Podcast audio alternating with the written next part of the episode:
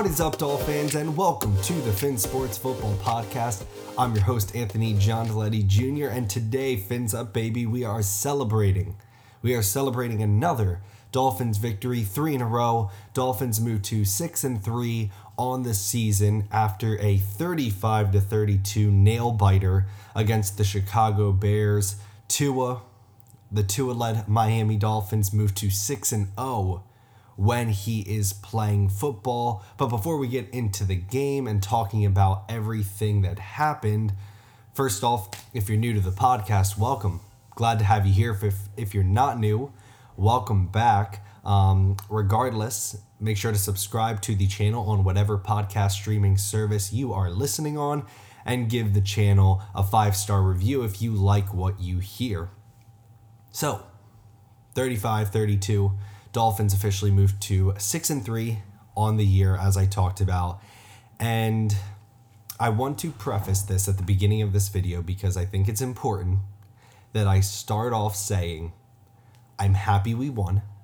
There is much more joy and happiness in my mind and in my heart right now than there is um, uh, uh, anger and frustration maybe from certain things that happen in the Dolphins game. So I want to preface with that. I do always like to keep things fair on the podcast, which you probably know if you are a frequent listener. Um, I like to be fair with my criticism. I criticize when I need to. Um, I keep it real. It's not just all sunshine and rainbows. I like to criticize. I like to state the good and the bad. And on the podcast, like always, we're going to start off with the bad because I am a relatively optimistic person and I don't like to dwell too much on the negative. But nonetheless, you know, there are a lot of people out there that are of the mindset a win's a win, which 100% is true. A win goes in the win column, doesn't matter if you win by one point or 100, it all goes in the win column the same. However, I'm not going to be a homer and a blind fan and not talk about issues that I think we're all seeing with this team before we get into some of the really, really, really good stuff, mainly from the offensive side of the ball and Tua. Okay. So let me just address these three things, and we're going to talk about them in this order Jason Sanders, Mike McDaniel's clock management, and the defense. Okay, just not not even specifics, just the defense. Starting off with Josh Boyer. I raised this question to you, the listener, and I couldn't be more serious. It's not me joking around, it's not me trolling. I'm very serious. If you watch football, if you've watched football for more than a year, which 100% of you watching this probably have, you understand the importance of a kicker, not only in regular season games, but more importantly in the playoffs. And I ask you right now do you believe the Dolphins will make the playoffs? I believe so. Do you believe the Dolphins could make a run in the playoffs and get to a Super Bowl? Well, the Bills lost to the Jets. They're 0 2 in the division. They're only one game ahead. The Chiefs struggled last week or, or yesterday in te- in Kansas City against the Tennessee Titans. Their starting quarterback at one point, it was in the fourth quarter, halfway through the fourth quarter, Malik Willis had thrown four passes, I think, or four completions. He'd thrown 10 passes and they were losing 17 to 9. So, do you believe that the Dolphins could make a run? I do. I fully believe that. If you've watched football for more than a year, you understand the importance of a kicker. And I raise the question to you is it time to move off Jason Sanders? And I believe that at the bye week, after this week against the Browns, I believe you have to. And the reason I say that is because in years past, when Jason Sanders misses a 55 yard field goal, we can all sit here and get super upset about it. But a 55 yard field goal is a really hard field goal to make. And at the end of the day, if you have a Justin Tucker, if you have a Harrison Butker, one of those kickers, you're very lucky because they're automatic. However, there is no excuse, there is zero excuse for missing a 29 yard field goal. A 29 yard field goal, if you don't know how they calculate distance on field goals, they add 10 yards, which is the distance of the end zone, and then the snap takes place seven yards behind the line of scrimmage. So add 17 yards to wherever you end the drive. So say you end on uh, the 40 yard line, 57 yard field goal. So if you miss a 29 yard field goal, that means that if your team makes it all the way to the 12 yard line, basically inside the 12, like first and goal, it's not a guarantee that you make a field goal. In my opinion, if you can't make a 29 yard field goal in high school, we have issues. That's bad. If you can't make it in the NFL, it's borderline pathetic. And we've gotten to the point now where not only is it affecting us because we're not scoring points, but coincidentally, and actually really directly, it's affecting the game plans for offense. Because if you're a coach, and we saw it last this past game. If you're a coach and it's third and five and you're at the, I don't know, the 35 yard line, you're thinking to yourself, well, we might have to go for this. Say we get four yards and it's fourth and one, and this happened. If we're at the 30 yard line, that's a 47 yard field goal. I don't know if my kicker can make it. And if we end at the 30 yard line, and then they're going to get the field they're going to get the ball if we miss the field goal if you miss a field goal the other team gets the ball from wherever the ball was last on the ground meaning if you're at the 30 yard line kicking a 47 yard field goal and again as i said when it's snapped and held it's 7 yards back. That means the other team if you miss is going to get the ball at the 37 yard line. A 47 yard field goal should not be hard. It should not be difficult. It's more difficult, obviously, than a 29 yarder, but it should be automatic in the NFL. And the fact that this offense now has to worry that if you're basically, I don't know, inside the, if you're if you're not outside, or if you're not inside the the 30 yard line, that it's like we're scared about a field goal, that is not a good sign at all. And on top of that, the fact that the team has to worry, even if we're inside the 15 yard line. It's not an automatic. That is pathetic. And I'm sorry to say that, but it's the truth. And if I'm the Dolphins, and I've seen it many times, many teams have, many playoff teams have done this. It's not like a, a, a Dolphins thing. It's not like something that I'm I'm thinking the Dolphins should do, but no team's ever done it. I would seriously consider just trying to find a, a field goal kicker out there that I mean, what like what are we if we get a field goal kicker out there? Because there's tons of them. Like, what would be the difference between that person and Jason Sanders? At the end of the day, he's missing 29 yard field goals. You're telling me there's a guy out there that can't be more consistent than that? I don't know. I think it's a legit question that you have to ask. Um, he's been this way really for two years now. Ever since he got his contract, he's been this way to where, I mean, look, he's missed he he's missed field goals inside the 40. He missed a 29 yarder. He consistently misses outside of 50. Like if it's a 50 plus yarder, he's 90% not going to make it.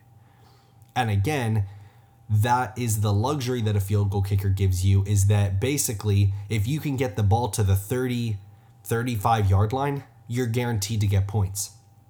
The Dolphins I mean, after yesterday, you miss a 29 yard field goal. It's like the Dolphins basically have to score a touchdown in every drive because there's no guarantee you're going to get a field goal, no matter how close you are.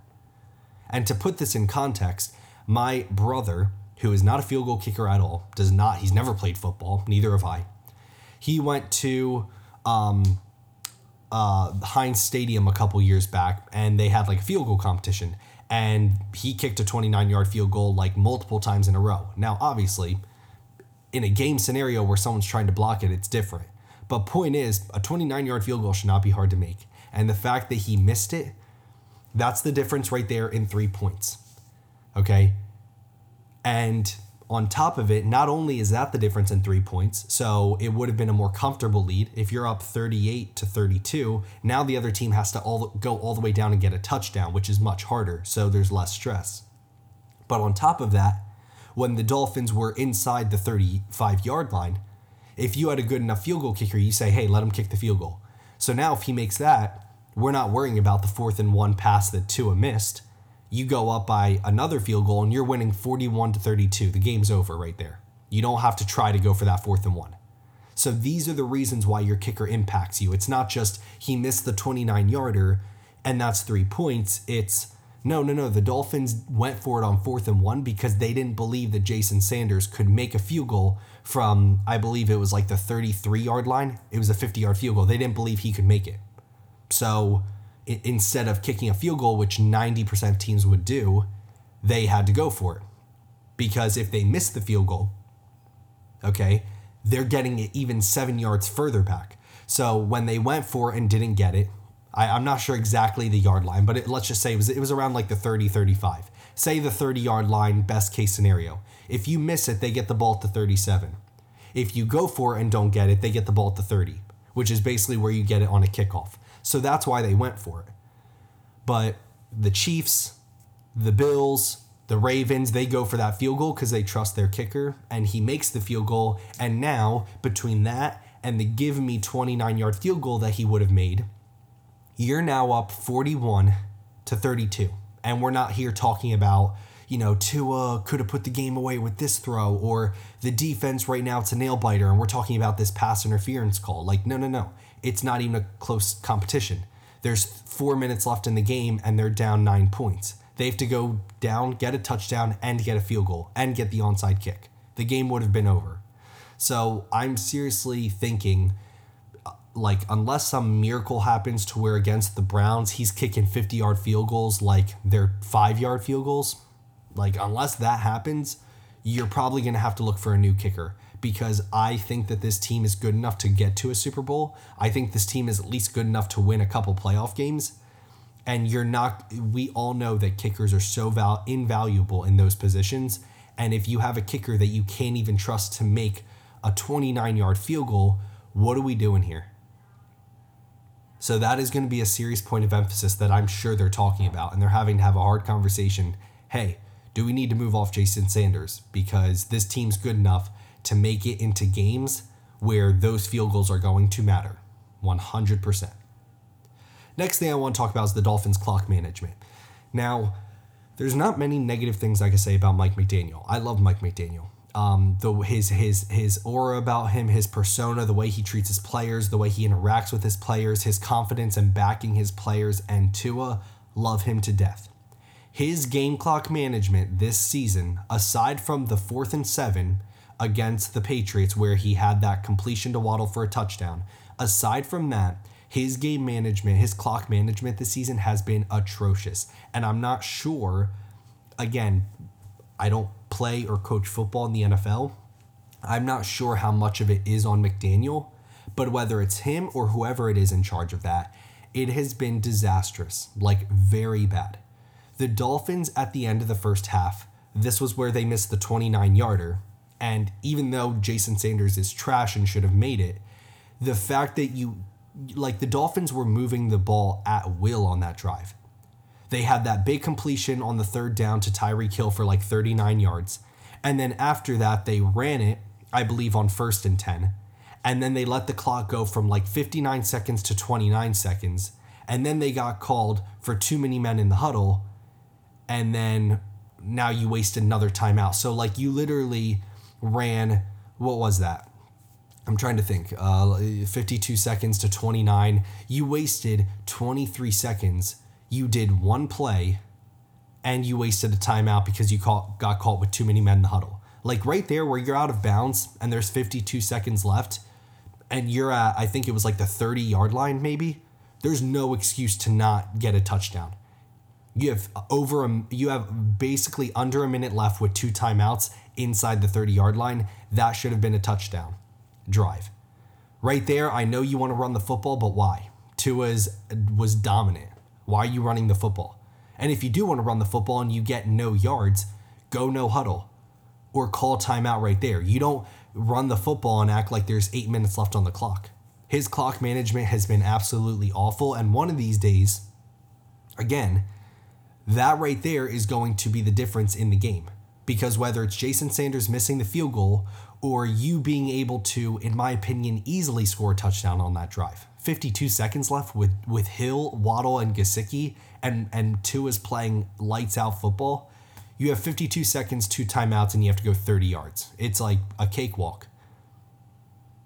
And that's the difference. Again, you do that right there. If you can get a touchdown, which 90% of us think they could have, that's seven more points. That's 42 to 32. Like, we're not sitting here talking about how close of a game it was. And it was little decisions like that here and there, especially that one with the clock management, where I'm sitting there with my father in law, my fiance, and we're like, what the hell are they doing? Like, what are you doing right now? Why are you running the football and then spending 30 seconds in the huddle? Even the commentators were like, what the, what are they doing? What's going on here? So the clock management, I don't know if McDaniel's just trying to get cute. I understand the whole philosophy. We don't want them to get the ball back, but like you, you also have to score points. So I understand that they didn't anticipate their kicker missing a 29 yard field goal. Um, but nonetheless, uh, yeah, not ideal. Not ideal that you wasted that much time um, after that beautiful completion, that 39 yard completion to Tyreek Hill. There's no reason why you didn't score a touchdown on that drive, considering again, 52 seconds left, two timeouts. That's, oh my God, that's so much time, especially for someone like Tua with this offense, with Tyreek Hill and Jaylen Waddle. They need like 30 seconds at most. So it was just really bad. Clock management was awful. And then on the defensive side of the football, I mean, I really got to be careful what I say because I'm not in a good mood when it comes to the defense. Um, as you guys know, listening to this podcast, not a fan of Josh Boyer at all. And there's legitimately still people out there that believe he called plays all of last year. And to those people, I just want to know what are you smoking and where can I get some? because if you think that Josh Boyer was responsible for the play calling in the second half of last season, you're you're you're severely mistaken. Okay?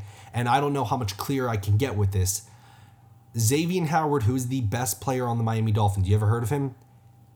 He is the source saying that Josh Boyer is a fraud and he didn't call plays last year in the second half of the season. Gerald Alexander's wife literally came out and said, My husband and Brian Flores were calling the plays. They took it away from Josh Boyer.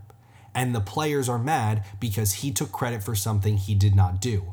And as much as they didn't like Flores, that is a no no. You do not take credit for what you did not do. And we're seeing it now, the same stuff we saw at the beginning of last season, dropping Jaelan Phillips and now Bradley Chubb in coverage. What are you doing? They're pass rush specialists. Rush them at the quarterback. You're not getting pressure stupid things like you playing a mobile quarterback like Justin Fields, and instead of running zone so your guys can keep an eye on him, you're running man coverage. And then what? Relying on Jerome Baker and Elandon Roberts to make a tackle in the open field? Um, okay, good luck with that. Jerome Baker's and Elandon Roberts can't make a, a solid tackle to save their lives unless it's on like fourth and one. So it was just it was just horrible, horrible execution. I'm not sure what film they watched on Justin Fields. I mean, you and I listening to, and, and me talking on this podcast, I'm pretty sure all of us knew hey, the, the, the Bears have been good the last two weeks, mainly because they started using Justin Fields in the running game, and they just had no answer for it. I understand there was that big run for like 60 something yards where, you know, I think it was like a third down and he ran all the way for the touchdown. I understand certain things like that. It's not on Josh Boyer because your guys have to make the tackles. But there were so many just like, again, run options where it's like, did no one know that Justin Fields can run the football? When you're playing mobile quarterbacks, every single time they are going to do a run option, you go after the quarterback and you live with the results if they give Khalil Herbert or Montgomery the ball. Because David Montgomery and Khalil Herbert were averaging 2.9 yards a carry. The only reason all of those rushing yards that the Bears had as high of the average of yards per attempt was all because of Justin Fields because he had over 11 yards per attempt. He gave, we gave up literally a new NFL record. We made him look like prime time, prime of his career, Michael Vick. And I know Justin Fields is good, but what are we talking about here? He's not Michael Vick in his prime, guys. There's only one of those. The next closest would be Lamar Jackson. We made Justin Fields look better than Michael Vick in his prime. And we have so many people, and I feel like this is very common with Dolphins fans, where like we try to make excuses for our team to make, I guess, to cope with it. And people are sitting here being like, well, Justin Fields is better than people think. Well, that's true, but he's not Michael Vick in his prime. Like, bro, what are we talking about here? We made Justin Fields look way better than he really is. And you can't even use the excuse anymore. We used to be able to use the excuse, well, the secondary's injured. The secondary, like, do we not know that the, the Dolphins gave up under 200 yards passing? The Dolphins gave up 123 yards passing. Like, it's not the secondary. It's not. It's the game planning because, again, when you are playing a mobile quarterback, you have to drop your guys in zone coverage. Why? Because in zone coverage, in, in man coverage, you are watching your wide receiver. You have to because you don't just have a zone to drop back into. You have to watch him and you have to go toe to toe with him. In zone coverage, you are reading the, the quarterback's eyes. And if you're reading the quarterback's eyes, that means you're watching the quarterback. And guess what? If the quarterback breaks out and it starts to run, you know what's coming. The Dolphins did not do that. They ran predominantly man in this game. And so when Justin Fields took off, you are now relying on Jerome Baker or whoever the spy was to make an open field tackle on Justin Fields. That is a recipe for disaster. And so I put 90% of the blame on this game defensively on or 80% of the blame on the coaching because they did not prepare scheme wise for this team at all. And then the rest of the 20% I do put it on the players because as much as I dis as as little respect as I have for Josh Boyer, players got to play. And I'm sorry, Jaelan Phillips blocked punt phenomenal. You cannot every single time Justin Fields hands off the ball go for the running back. Cause what? Like what what are, what is Khalil Herbert and David Montgomery to do? The Dolphins' defense, run defense, has actually been sensational this season. I know we gave up a lot of yards to Justin Fields. That's not the run defense. That's players not being smart, players going for the running back instead of the quarterback, and giving up big gashes on unscripted quarterback runs where there's nothing there. You're playing man, no one sees him open, or no one sees him running, and he just makes some guys miss. The Dolphins' run defense has been sensational, and I hope that this is a lesson learned if we ever face a mobile quarterback, let's play more zone, right? Let's play more zone. That way, when he starts running, we can see it coming and prepare for it. Defense was horrible. There's the mindset that I see a lot of people take that I cannot stand, which is the defense holds up when it matters. That is so flawed to think that.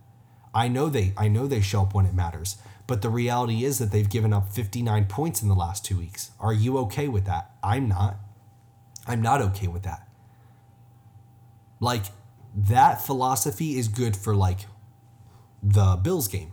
The Bills game was perfect. Like, yeah, they were letting them march down the field, but guess what? When they got in the red zone, they showed up when it matters. That I can understand. Allowing a team to just punt once in a game, or I think they punted two times against the Dolphins.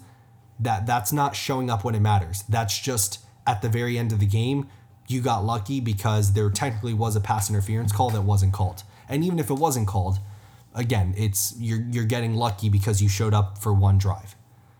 And we can get happy about it and again, we're going to talk a lot about the positives. But I am really happy. The Dolphins are 6 and 3. It's not a time to be upset but I can't just sit here and ignore the obvious. The Dolphins' defense the last two weeks has been atrocious. We all blamed it at first on playing the Lions, to where they have like one of the best offenses, top three in the NFL.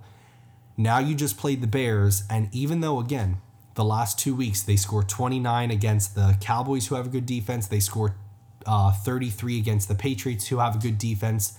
Okay, I get that. But you should have planned, you should have seen uh, and, and and this is where I, I have such an issue with it is those teams were caught off guard because those were the first two weeks that Justin Fields started running the football more. You should not have been caught off guard. You knew he could run. That's basically all he can do. His passes were all over the place accuracy wise. They ran two plays. Hey, we're going to throw to Cole Kmet in the flat or we're going to do a quarterback option. Or, hey, Justin Fields just stand back there, and then when everything breaks down, they're playing man coverage. They won't see it coming. Just run and make the linebacker miss. That's that's all they did all game, and the Dolphins had no answer for it. No adjustments. No nothing. Uh, and it was just it was sad. It was sad to watch.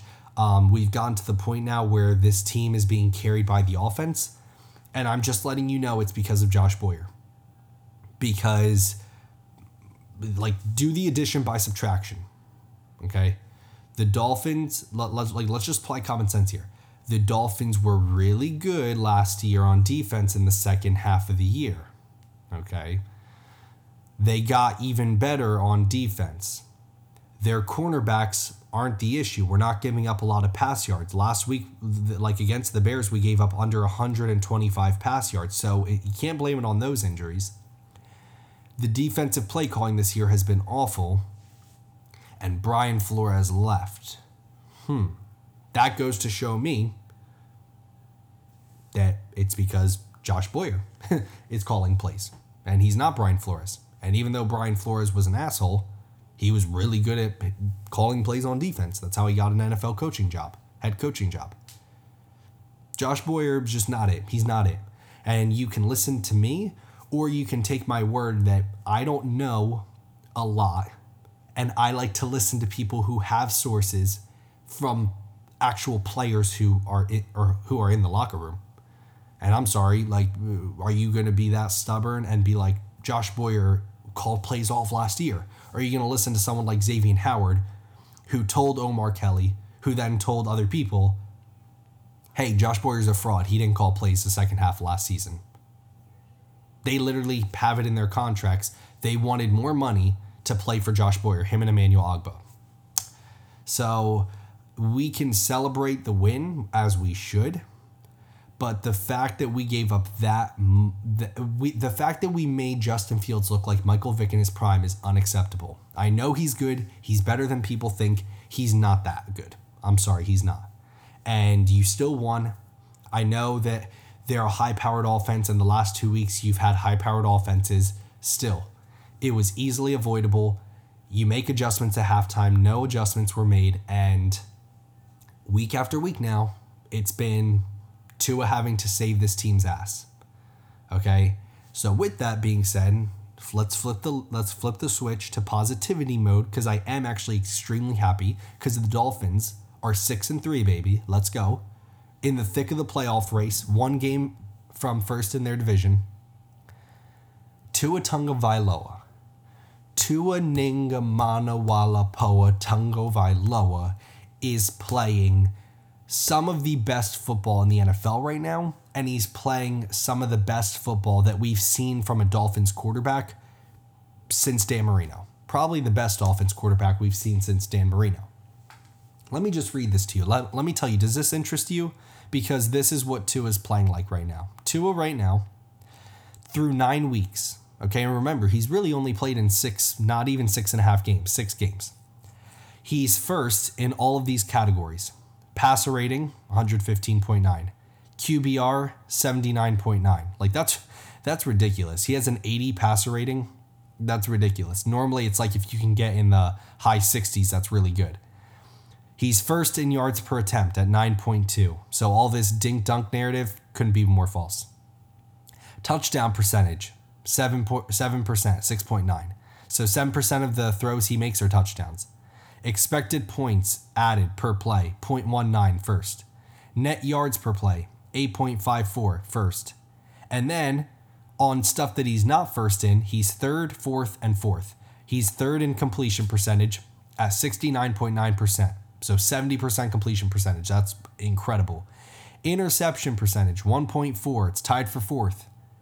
He has a 5 to 1 touchdown to interception ratio 15 touchdowns, 3 interceptions. Sack percentage, 3.6%. And we're going to talk about the offensive line in a little because they played phenomenal against the Bears. Why? We'll talk about it in a little bit.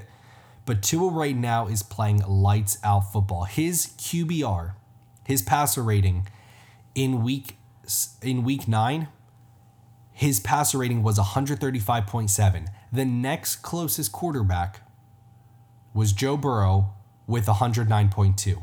So he had a tw- he had 26.5 points higher of a passer rating than the next closest guy. And on top of that, he threw for 302 passing yards versus Joe Burrow's 206, 10.1 yards per attempt versus Joe Burrow's 7.4, zero sacks, three touchdowns versus Joe Burrow's one touchdown. So he's not doing this and only throwing like 13, 20 times a game. And we saw that kind of last season and the year before that. He would have these really good statistical games, but you kind of left being like, well, I don't feel like he did that much. No, no, no, no. He's playing the best football in the NFL, and and the team is literally on his shoulders right now. I don't think people quite understand that. We're in this mindset that we're a defensive first team. No, no, no, we're not. Tua literally is the only reason this team has a winning record. We're we're 0 3 without him, and I would make the argument the only two games that we probably could have won without him would be the Patriots game week one and I, I don't even know. I'm trying to think of another game we could have won. Maybe the Cincinnati Bengals game if, you know, we knew Teddy was going to play and he prepared the whole week. Maybe that game. But the Dolphins legitimately right now, I can't think of more than two games that they would have won if we didn't have Tua at quarterback. If we had Teddy Bridgewater all season, name me more than two games we could have won. There aren't any. There are zero. So like when we talk about MVP and we're gonna actually we're gonna have this conversation. Tua said we're not afraid to talk about Super Bowls. I'm not afraid to talk about MVP. What does MVP stand for? Most valuable player. If you can name me five players in the NFL more valuable to their team than Tua Tagovailoa, then hats off to you. I can't. When I think of MVPs in the NFL right now, I don't think of Jalen Hurts. I don't. Because when I look at his team, his team has like the best offensive line, the best defensive line, great running back, and just like the Dolphins, really good wide receivers. I think right now, if Teddy Bridgewater played for the the Eagles, based off their schedule, they've played no one. I mean, guys, they the the hardest game they've played was against the Vikings, and the Vikings are frauds. So like if Teddy Bridgewater was on the Eagles with that good of an offensive line, run game, AJ Brown, DeVonta Smith, the defense is playing lights out.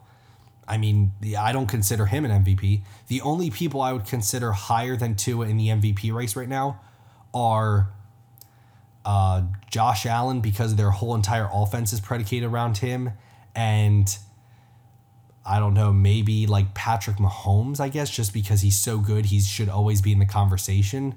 But like Tua to me, it's like if if we I think people think MVP means you're the best player in the NFL. That's not what it means. MVP means you're the most valuable player in the NFL. If you can name me, again, even three guys more valuable than Tua to their team, then hats off, because I can't. And Tua, right now, in my opinion, when I look at the whole landscape of the NFL, he's definitely the most valuable player when compared to anyone in the NFC. But if you look at the AFC, legitimately the only people more valuable than him are at best Josh Allen and Patrick Mahomes. But to me, Tua is top three in the MVP race right now. And realistically, I think he's probably two or one because the Dolphins literally could not win a game without him. And if he wasn't playing, if you actually watch the games, you see the only reason the Dolphins are winning games is because of the offense. And it's not because of Tyreek Hill and Jaylen Waddle because they they were 0 3 with those guys with a different quarterback. So like Tua to me is the MVP of our team for sure. And he is 100% in the top three, and he's in the discussion for MVP of the NFL without a doubt. And if he continues to play like this, and if he goes to the playoffs and wins a game, I legitimately think you have a very strong possibility of your quarterback being the most valuable player of the NFL. So he's just playing phenomenal football, guys. I mean, two weeks in a row now, 300 plus yards passing, three touchdowns. I mean, a 70% completion rating last week. Tyreek Hill, over 140 yards again. Jaylen Waddle, a touchdown, and he should have had even more yards. He dropped that easy pass, even though it was underthrown by Tua. He dropped that easy catch right there that would have put him over 100 yards. But if Tua places that ball even better, which, again, we need to have a healthy relationship and, and support of Tua, it was a bad throw. It was underthrown, just like the fourth and one pass was embarrassing. He should have made it, just like Josh Allen. Uh, I'm sorry, Josh Allen's second best quarterback in the NFL, arguably the best. When he couldn't complete that fourth and one on that out route for the touchdown against Miami, it was embarrassing. It's okay. It's okay. You can have embarrassing throws and still be very good. Tua is playing elite football. Those two throws were embarrassing because you should have hit that right there to Durham Smythe. It wasn't an arm strength thing to all those people that are like, it's arm strength. No, he didn't flip his hips, bad footwork. And I've noticed that a lot with Tua's throws. His arm strength is getting criticized when it's his footwork and fundamentals that is the issue. He's not aligning his hips, he's not setting his feet, and that's what's affecting his throws. Um, and then on that Jaylen Waddle pass, that's not arm strength, that's just your touch. You just, and I, I'm assuming it's because these guys are so fast, but he needs to start throwing the ball further because I'd much rather see him overthrow Jaylen Waddle a little than underthrow it because Jaylen Waddle and Tyreek Hill are fast enough to go get the ball. Um, that wasn't an arm strength thing. That was just him not throwing enough touch on that ball because it, it wasn't even that far. It was like a 20 yard pass. He, he can throw way further than that. It's just, it was inaccurate. Jaylen Waddle still could have caught it, and that would have put him over 100 yards. But this offense right now is just, I mean, those two throws aside, because you can criticize him on it, they were bad throws, but that doesn't change my outlook on the game that he was sensational. And it's been two weeks in a row now where Tua has over 300 yards passing, three touchdowns, no picks. And I feel like the difference this year from years past is that in years past, I feel like he's had good completion percentage, but he's thrown under 250 yards most games and one to two touchdowns max. No, this year, right now, he's played in six games and he has 15 touchdowns.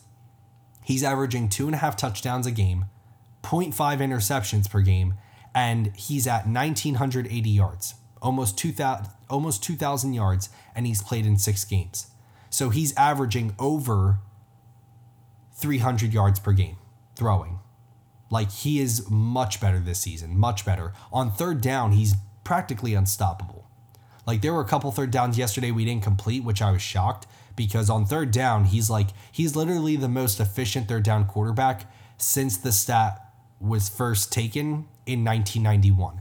So he's the most efficient third down quarterback, at least in the last 31, 32 years. That's wild to me. That is wild.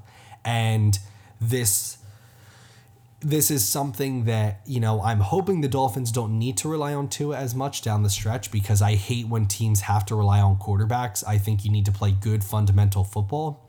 But the way Tua is playing right now, if the defense could just get their heads out of their asses and play like top fifth, excuse me, top 15 football, because right now we're like bottom 10. Uh, aside from rushing yards per game, we're like bottom 10. Um, if the Dolphins could just play like decent football, like 15 or 16th in the NFL, the Dolphins are plenty good enough to get to the Super Bowl. The way Tua is playing, Jimmy Garoppolo got to a Super Bowl and he wasn't playing nearly as good as this. Tua is playing phenomenal. And I kind of had that realization against the Bears, even though it wasn't cold, it wasn't at all. There's nothing in this offense that tells me Tua won't be able to play well in the cold weather. I still want to see that because I think we can all agree, even though we support Tua and we're crazy fans of him and he's playing elite top three football in the NFL, like he has struggled in the cold weather. It's not uncommon for quarterbacks because everyone has to play in the cold weather. It gets windy. Your arm obviously gets that gets tighter because it's not as loose and not as warm. So I still want to see how he does with the colder weather. I want to see how this team does because in cold weather you need to be able to run the football a lot more. But like there's nothing in this offense that I think he wouldn't be able to do when it's cold. Because you actually could create a good game plan to where most of Tua's passes are like within 30 yards. Like a lot of his passes are crossing routes and curl routes like 20, 25 yards. Maybe passes over the middle for 15, but like he's not having to throw all these crazy deep passes. It's a beautiful offense for him. So I don't think he'll struggle that much in the cold weather, honestly. Because in years past, where you've had guys with no separation and he's had to throw these 40, 50 yard passes on the money in cold weather games, that's not this offense anymore. He's going to have to throw 15, 20 yard passes, and he can 100% do that. The one thing I do want to see from Tua, though, is like I mentioned, a lot of people talk about his arm strength. I really, the more I watch him, that's a lazy take. And I've made that take before that like his arm isn't as strong. And, and that is true. It's not as strong as other people. But a big issue is like sometimes too his footwork isn't there. I don't know why. Like that fourth and one pass to Durham Smythe, I've seen it with Patrick Mahomes, I've seen it with Josh Allen. Like quarterbacks nowadays just don't all the time put in the right fundamentals. And it's weird because Tua is supposed to be like this mechanic, and he is. Like on RPOs, the way he can flip his hips and set his feet is incredible with the speed he can do it at. But sometimes he just like forgets about it. And on that pass to Durham Smythe, it's not an arm strength thing. Like everyone, everyone, as soon as Tua is like off on a throw or he throws it short, we think it's an off throw. We think he like can't throw it that far. No, no, no. Like you can just not be accurate, right? Uh, if you've ever played catch before, like I can throw the ball 40 yards. I've played catch before where I'm throwing the ball to, you know, my fiance and she's five yards away and I throw it low. Doesn't mean that I have a weak arm. It's just you're inaccurate. And Tua, on a couple passes, I'm just like, I don't really know what footwork or what we're doing on footwork. And I would love in the offseason to see him get with an actual quarterback coach, stay with Perform to train and get your body the right way. But I'd love to see him get with an actual quarterback coach and just train the whole offseason on footwork because I think that we've kind of just given him the pass on fundamentals and mechanics because he was so good naturally coming out of college with it.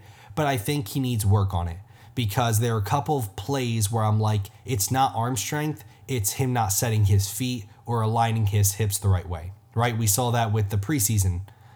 Kurt Warner even talked about it. That deep bomb to Tyreek Hill, everyone said it was underthrown. No, it's because Tua had his hips on an angle to the right and he was throwing it straight, so he didn't get as much power behind it. Um, so that's an area he definitely needs to address. And also the Soldier Field, like Soldier Field's grass is horrible. It's been rain like I, I hate it. I it's kind of like one of those things with the heat. The heat isn't an advantage. It's a it's a mutual disadvantage. Same thing as like rain and bad grass. It's not it's not your advantage. And like every team should be required to have good grass and if you can't have good grass because of the weather, then you need to get like get a dome or something. Because you're you're risking players getting injured. And there were multiple plays. There was at least three that I counted where Tua was about to throw a pass and he slips, and it's either a short pass to Jaylen Waddle or he slips trying to throw a screen and it's almost called as intentional grounding. Like the field was horrible. Um, and, and I don't really think it's an advantage for either team. It's like a mutual disadvantage. Um, but nonetheless, guys, this was an important win. As we talked about two weeks ago, the Dolphins need to go 4 0 these next four weeks. Will they? I have no idea. They need to go 4 0 these next four weeks because we play the Browns, then we have a bye week, then we play the Texans. And if we can come out of that 8 and 3, that means that realistically, with how good the AFC is, you know, especially with the AFC East, everyone has a winning record. The Dolphins are going to probably have to have to to guarantee you to get into the playoffs, you're going to have to have 11 wins. And so, if you can win the easy games the next 2 weeks, you can then go in your last 6 games and all you have to do is go 500. You don't have to win all of them. There's not a lot of pressure. Just win 3 games. I look at the Jets game at the end of the season. I, I look at the Patriots and I look at the Packers and the Chargers, all teams that the Dolphins could beat right there, four teams. And then the 49ers, it's like, well, they both know each other's scheme, and you're playing Jimmy Garoppolo, who you've had a lot of success with. There's no reason we couldn't win that game, right? The Buffalo Bills, I don't think will beat them. But I look at the last six games and I'm like, the Dolphins should be able to win three of them for sure. So it's going to be an important stretch coming up. I do have concerns about the defense. Mike McDaniel's play cl- or clock management was horrible, and Jason Sanders probably shouldn't be playing for the Dolphins anymore. But to a tongue of Tagovailoa, I mean, it, it's hard to complain when your quarterback is playing the best football in the NFL, and he's playing the best football we've seen from a Dolphins quarterback in my lifetime since Dan Marino. I, I, I wasn't alive when he played, so it's the best quarterbacking I've ever seen from a from a Dolphins quarterback. So it's hard to complain. And again, I want people to understand that when I when I criticize and when I say the things about Josh Boyer and the the clock management stuff, it's because I try to be fair. I don't just want people to come on this podcast and it's like, man, the Dolphins, like, the, the reality is, I, I talk to a lot of you guys who listen. I know that a lot of you aren't always just positive, positive. Like, you do criticize certain things, and I like to keep it fair. Same thing with Tua. Like, I lost my voice at the Steelers game because I rooted for Tua so hard. It doesn't mean that we can't criticize him on certain throws. That's that's that's called being healthy. It's like being in a relationship and you never argue. You're gonna argue. It's fine. You're gonna criticize Tua. Tua can't be perfect. He's playing pretty damn near perfect, but every quarterback messes up. Josh Allen again lost them the game against Miami because he couldn't complete a fourth and one pass. Tua missed on that pass. It was because of his hips, and he underthrew Jaylen Waddle on an easy touchdown. It's okay because he's playing pretty damn near perfect, and it's impossible for a quarterback to be perfect, even if he is playing MVP caliber football. It's okay. And, you know, while I am happy the Dolphins are winning, I do have to address certain issues I have because that I feel like that's my job too. I feel like that's my job as a podcaster is to talk about the team, both the good and the bad. And I hope you appreciate that listening. I hope you're not like, man, Anthony's always negative and he's not happy. No, no, no. I'm, I'm actually really happy. the Miami Dolphins are six and three. I mean, that's not common. you know what I mean? Like the last three years, it's been more common to have a winning record, but in my lifetime, it hasn't been common. So I'm enjoying it. However, I am going to call out things that I see that I don't like. Um, and even the Tua stuff. The Tua stuff, I'm just I'm just saying it because I need to be fair. Uh, I don't want to because I wish I I just want to come out here and be like Tua is the greatest quarterback of all time. you know, but I, I need to be fair. I need to be valid. Um, but that stuff I don't even really care about. It's more so like the defense. You know, again, I, I know I don't know everything. I know I don't have sources like inside the building, but I listen and follow and talk to people who I trust and I and who I know have not only sources in the coaching staff and the scout department, but also like literal players in that locker room. And when I hear things like Josh Boyer's a fraud coming from some of your best players on your defense, I'm going to trust them. And we're starting to see it this season. I just hope that, um, you know, it doesn't come to bite us in the ass later on between that, the clock management, and Jason Sanders. Ooh, actually, man, I just thought of something I, I didn't talk about. Um, three things I want to talk about real quick. Jeff Wilson and Bradley Chubb additions. Bradley Chubb, um, there's only so much he can do. I there was three plays where he should have had sacks. It's just Justin Fields made something happen, but Bradley Chubb looked good. Jeff Wilson looked phenomenal. Um, I wouldn't be shocked if within the next three weeks he was our RB one. And I never think there's going to be a true RB one, but Raheem Mostert dropped a pass, and Wilson just seems to have a good burst he has more power than Raheem Mostert, and he seems to be reliable in the passing game so far. He had a great touchdown catch where he dove for the pylon, as Tua said, like Reggie Bush. He looked great. He looked phenomenal, and he was one of the best players yesterday against the Bears. And then the other two things I want to talk about Cedric Wilson. I'm happy they incorporated him more in the offense. Not sure why they haven't. I think it's just because Trent Sherfield has been so good uh, he's kind of, you know, I was listening to uh, Fin Too Deep with Reason and Neil, and they brought up a great point where, you know, Sherfield has kind of been like an upgraded Mack Hollins. He's just reliable, he's steady. He may not be as explosive as Tyreek Hill and Jaylen Waddle, but he's great at blocking. He's a reliable pass catcher, and he's pretty shifty, actually. Um, but I do like what Cedric Wilson brought. Again, that one drive, I think it was the second drive of the game for Tua he completed like f- passes to five different receivers and one of them was like a 12 14 yard pass to Cedric Wilson. I liked how Cedric Wilson looked and I'm hoping that as the season goes along they can start incorporating him into the offense a little bit more. Uh, I also like him as a punt returner, but I said that last week too. I like him as a punt returner. Like uh, I think they found their new punt returner. Don't put Hill, Waddle, or Holland back there. They're too valuable. Put Cedric back there. He's shifty enough and fast enough to make stuff happen. And then the last group, the offensive line. And this podcast is getting long. It's at nearly 50 minutes. I apologize. Um, but Cedric Wilson, or Cedric Wilson, the offensive line looked very good. I don't know the exact numbers. I'm not a huge like analytics person of looking at PFF grades. Not that I, you know, it's nothing against people who do. It's just I I don't I I just more so care the eye test. And there were very few plays where I saw Tua having a lot of pressure. There was like one or two where like, you know, he had to make a guy miss, but like that's every offensive line. I've seen the Eagles play where they have the best offensive line in the NFL and Jalen Hurts has had pressure in his face. They're, they're not perfect, but all I'm going to say is this. Liam Eichenberg's not in the lineup anymore, and all of a sudden, you have better pass protection. Brandon Shell's playing really good. Like, I legitimately am looking at this right now, and I'm like, I don't know what Austin Jackson does now when he comes back. I don't. Like, uh, like what does he do? Does he replace Brandon Shell? Because Brandon Shell's playing really good football right now, at least in my opinion, off the eye test. He's not playing like elite football like Armstead, but he's playing good football.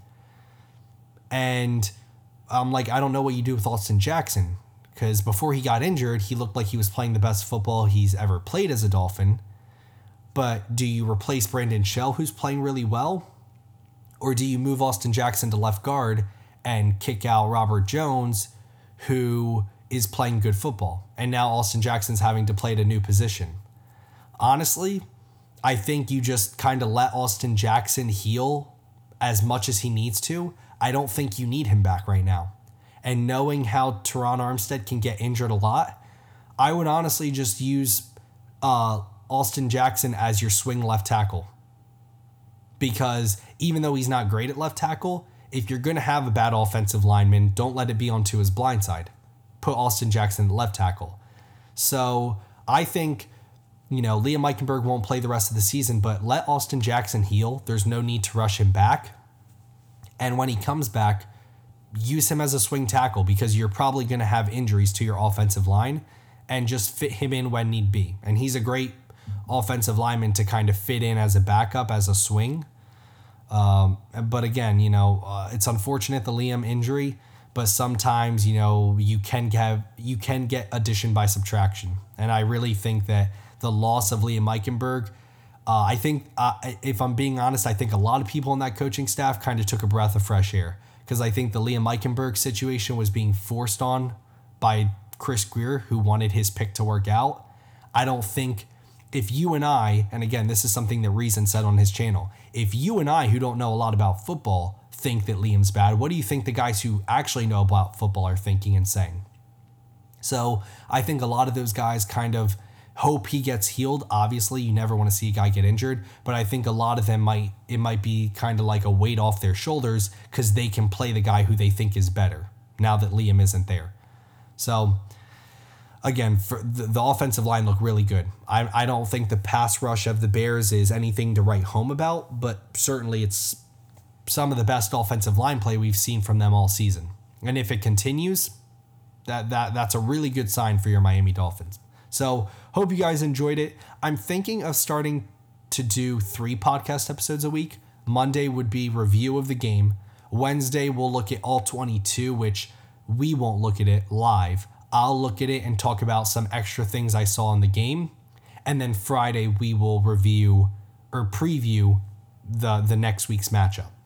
I'm thinking of doing that just because uh, I want to give you guys more content um, and uh, I have a, a, subscription to Game Pass anyway, so I get the all 22 regardless. So I might as well make the most out of it and you know talk about it with you guys. So that's all I have. Hope you enjoyed today's episode. Again, subscribe on whatever podcast streaming service you're listening on. Give it a five star review if you like what you hear. I always like feedback of what I can get better at, what you like, what you don't like. Uh, just keep it, you know, kind and fair, uh, and I'll do my best to to to make this show as good as possible for you guys. I appreciate your support. Have a great rest of your day. See you next time here on the Fin Sports Football Podcast. Fins up. Miami has the Dolphins, the greatest football team. We take the ball from goal to goal like no one's ever seen. We're in the air, we're on the ground, we're always in control. And when you say Miami, you're talking Super Bowl, cause we're the Miami.